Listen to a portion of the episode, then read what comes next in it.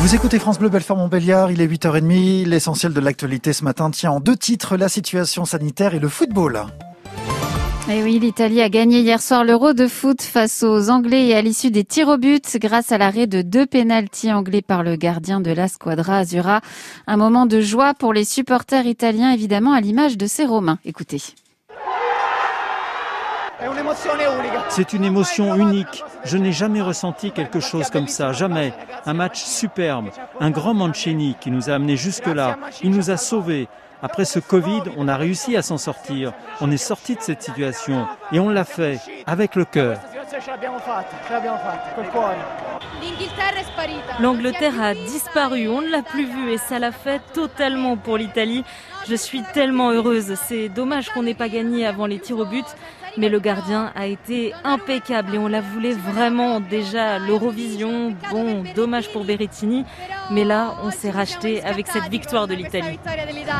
Ce moment presque normal retrouvé dans les stades et dans la rue pourrait bien être le dernier avant un moment car euh, l'épidémie de Covid repart partout dans le monde à cause du variant Delta et avec elle c'est le retour également des restrictions. Ce soir, Emmanuel Macron va s'adresser aux Français à l'issue d'un nouveau conseil de défense sanitaire ce matin. Le chef de l'État devrait annoncer la vaccination obligatoire pour les soignants et l'extension du pass sanitaire. Hier, le ministre de la Santé a donné des chiffres.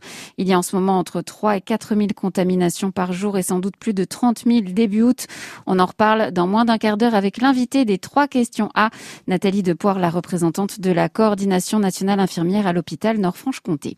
Le président de Pays de Montbéliard Agglomération, Charles Demouge, réunit cet après-midi les acteurs du tourisme, les cafetiers et les restaurateurs pour une réunion de crise, quelques jours après la démission de la directrice de l'Office de tourisme de Montbéliard qui a accusé l'aglo d'un manque d'ambition sur le dossier. La maire de Montbéliard, elle, doit faire face à la colère d'une partie des habitants de la Petite Hollande. Le projet de rénovation sur place du centre commercial des Hexagones n'a pas retenu la candidature d'un café-brasserie, mais celui d'un salon de thé. C'est à lire sur francebleu.fr Belfort-Montbéliard. Et de vin pour Novak Djokovic. Le Serbe a gagné hier son 20e tournoi du Grand Chelem en remportant le tournoi de tennis de Wimbledon. Il égale ainsi Roger Federer et Rafael Nadal. Deuxième jour de repos pour le Tour de France avant trois nouvelles étapes pyrénéennes.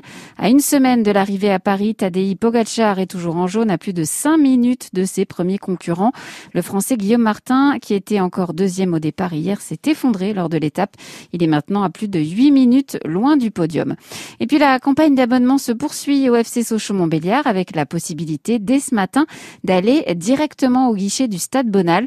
La reprise à domicile se fera le 30 juillet face au Havre. Attention, la campagne d'abonnement se termine le 28 juillet.